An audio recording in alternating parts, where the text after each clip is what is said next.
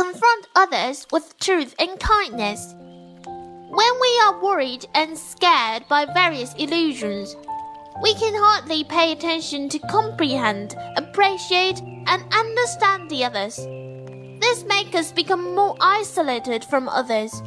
The result is the increasing difficulties for communicating with the outside world. It forms a vicious spiral this way.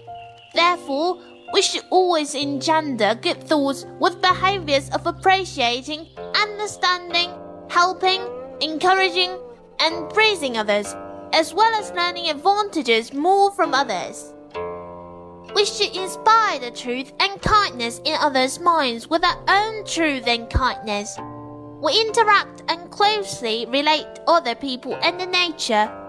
Thus, we need to treat everything around us with a benevolent and grateful mind.